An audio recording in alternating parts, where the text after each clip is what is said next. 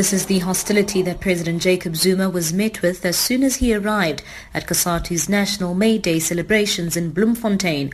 Some COSATU supporters visibly showing their anger and frustration. This following a week in which a debate had raged within the Labour Federation as to whether President Zuma, that COSATU has called on to step down, should be allowed to address its May Day celebrations.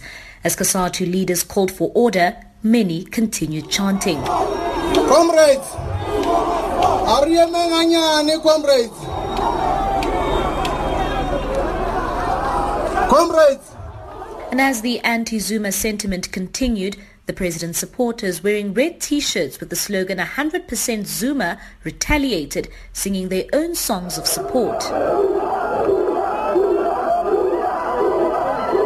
Shortly after that, a scuffle broke out between the two groups.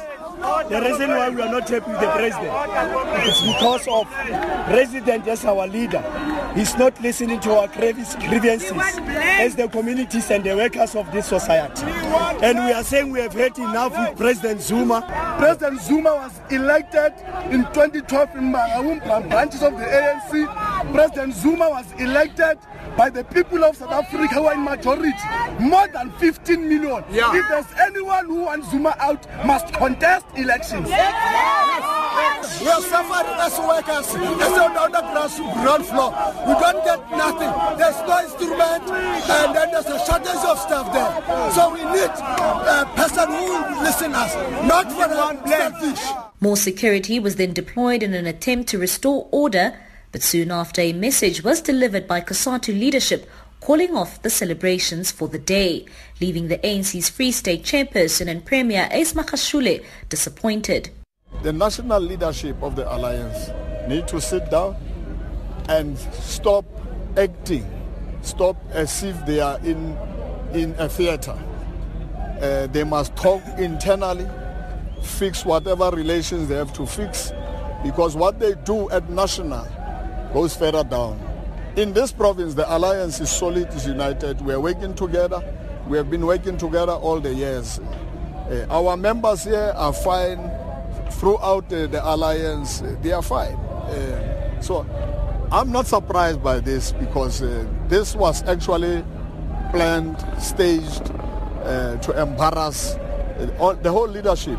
Magashule says despite some members of COSATU showing their dissatisfaction for the president, the governing party still supports him. Meanwhile, SACP Secretary General Blade Nzimande, who was scheduled to speak, says the events of the day reflect the serious challenges the country and the tripartite alliance are facing. Uh, we, want, we do not only want to get the workers' voice, we also want workers' action to actually tackle the core challenges that are facing our movement, our alliance, but most importantly, our country. I never thought it was going to go to this level. I thought that we could actually still rescue. I, I hope for all of us as leaders, really, this must be the ultimate wake-up call. COSATU President Dumo Dlamini, who sat at President Zuma's right-hand side, says it's unfortunate that the political problems facing the alliance partners overshadowed what was meant to be an important day for workers. All that I can say here, this calls for all of us as the leadership to go back, sit down and reflect and say how do we deal with the challenges confronting us. This matter is not purely about individuals, it's about where the revolution is and how it should proceed. So that's all what we can say. It is sad that uh, this May Day at this point had to collapse. The events of the day will undoubtedly be high on the agenda of the next meeting of alliance partners, which by all appearance must happen soon. Mbali Sibanyoni in Bloemfontein.